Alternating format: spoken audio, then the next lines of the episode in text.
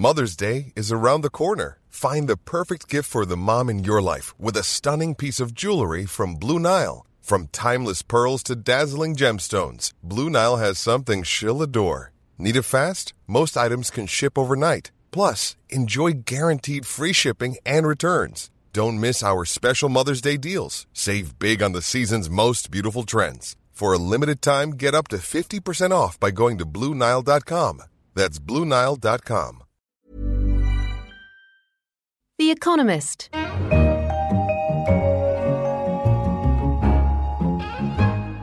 In London, this is The Economist. You're listening to Babbage, a weekly conversation on science and technology.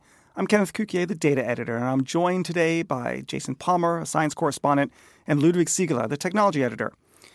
This week, we're going to talk about the value of digital maps and whether spaceflight could be bad for skin. Ludwig, let's start with you. Nokia's division that does digital mapping seems to be selling itself. What's happening?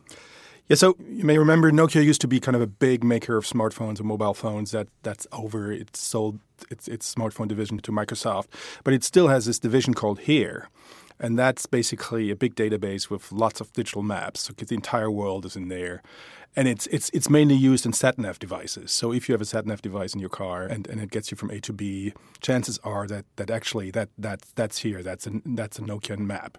But Nokia today is of course is, is no longer has no longer smartphones, but only sells or mainly sells networking gear for mobile phones. So they said, why do we need this? Let let's sell this. Actually, this is a very valuable property, and so it put it on the market.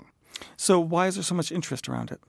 Because there's a number of players in the industry which think that, that, that that's actually a very valuable asset. So, for example, you have Uber bidding the taxi uh, service, a controversial service, uh, I should say. And, and they're interested because they also at some point want to have self driving cars. And in self driving cars, to have maps is very important because that's how the car will know where to go. Isn't a map a, a, digital map a commodity these days? If we have Google and Apple and others with their own digital mapping service, why do you need another? That's a very good question. So, so, so I mean, to make these maps, uh, uh, uh these digital maps, has become a, a, lot cheaper. So Nokia bought this asset uh, in 2008 for 8.1 billion dollars, lots of money.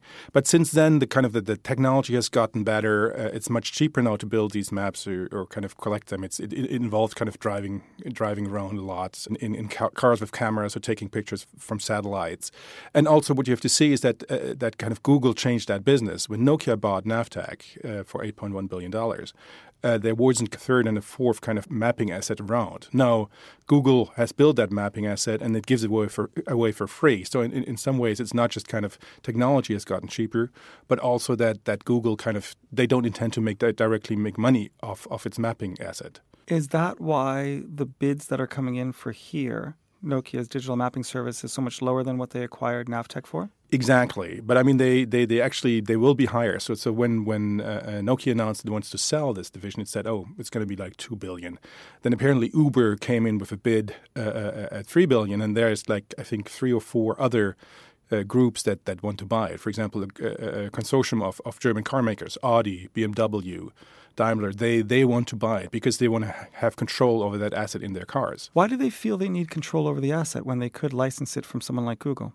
German car makers are afraid that uh, at some point when cars become self-driving or even before that, I mean, if when once kind of entertainment systems become more important, that companies like Google or other IT companies kind of take over, take control of displays and that they will kind of uh, extract more rent or will be more even more prof- profitable than, than, the car making itself. Of course. And so they for them it's kind of a defensive move. So if why should we pay another company for for this asset? We can we can use it ourselves. Uber on the other hand kind of Uber wants to have self-driving cars. Then there's Tencent is also interested with with some financial partner. So so Nokia said, "Oh, we're not hurry in a hurry to sell it and make new bids." So the kind of the the upper limit for the bid is probably how much you have to pay to put a new map, a digital map together. Uh, the lower limit is, is probably the three billion. So so people are talking about six billion, perhaps five billion, but it's not going to be decided soon. I, I, I expect some some decision in mid mid June. Great, thank you very much, Jason. To you. We know already that space travel doesn't do too much for the appearance. Astronauts who are up in space after the first day or two start to appear puffy. But this week there's some evidence that the problem is more than skin deep. What's happening? Well, that's right. We we know that in the absence of gravity, all kinds of things happen to the human body, in, including a redistribution of fluids that tends to make astronauts look look puffy. Um, but there has long been a suggestion that the skin might suffer as well. Um, back when the words space station meant the uh, the Soviet one, Mir, there was a study on uh, 19 crew members who said that the most common injury that they got while they were up there were, were sort of minor skin lesions. Now, there's a lot of variables here that was chalked up to it being a sort of low humidity environment, and of course they're you know constantly bashing into things, and so there weren't a lot of data to, to, to work with.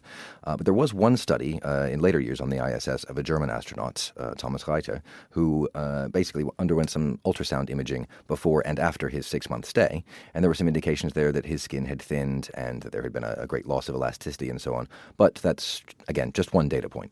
Okay, but now there's some reason to believe that something similar happens among mice? That's right. So we had just one guy. Now we have just six mice. Actually, just three mice. Uh, there's a paper out in a brand new journal this week called NPJ Microgravity, which is supposed to gather up experiments of just this sort. The paper's about some astromice. They have cutely termed these astromice. I'm going to follow that convention. Um, who went up to the ISS for 91 days, uh, which is you know uh, sort of equivalent to a few years for, for me or for you, and certainly the the longest non-human animal time spent in space. Only three made it back alive, sadly, which is not a great advertisement for space travel in general general, I have to admit. These have been basically divvied up among a whole bunch of research groups, um, and some publications have already uh, come out looking at different body systems and different genes and what have you. But this is the first study to look at their skin normally kind of ignored, even though it is the, the body's biggest organ. So there's only three of them, uh, which means that it's hard to get results with great statistical power. Um, but it does seem fairly clear that the, the skin of these mice had thinned significantly. And more than that, all of the ones that went up to space uh, were found to be in the anagen phase. That's the phase during which your, your hair grows. So this is weird. That wasn't the case for most of the mice that were on the ground in an identical experiment. And the suggestion is also that when the hair is growing, the skin gets thicker. So in fact, the, the skin thinning may have been even more serious. Okay, so nothing conclusive, but worth following up if spacefaring nations are going to get serious about an extended mission, say to Mars. That's right, and uh, this is again, this is just a few mice, um, and there were quite a few pieces of the experiment that we haven't talked about here into the genetics and so on, that doesn't have a whole lot of statistical power here, but it's certainly worth following up because this fits in with a great deal of research which shows effectively every time scientists go looking for bad effects on animals' bodies, there they find them. We already know, for instance, about the, the great loss of bone density or of muscle mass that happens with astronauts. Already that's kind of being mitigated with these incredible uh, exercise regimes that astronauts go on. They put on these crazy suits and go on onto treadmills and so on for hours a day. Um, but what can be done about the skin, especially if there are genetic causes, is something that we're really going to have to start thinking about if these extended missions kind of get closer to fruition. Thank you, Jason. Thank you, Ludwig. That's all we have time for this week. For more science and technology coverage, go to economist.com. In London, this is The Economist.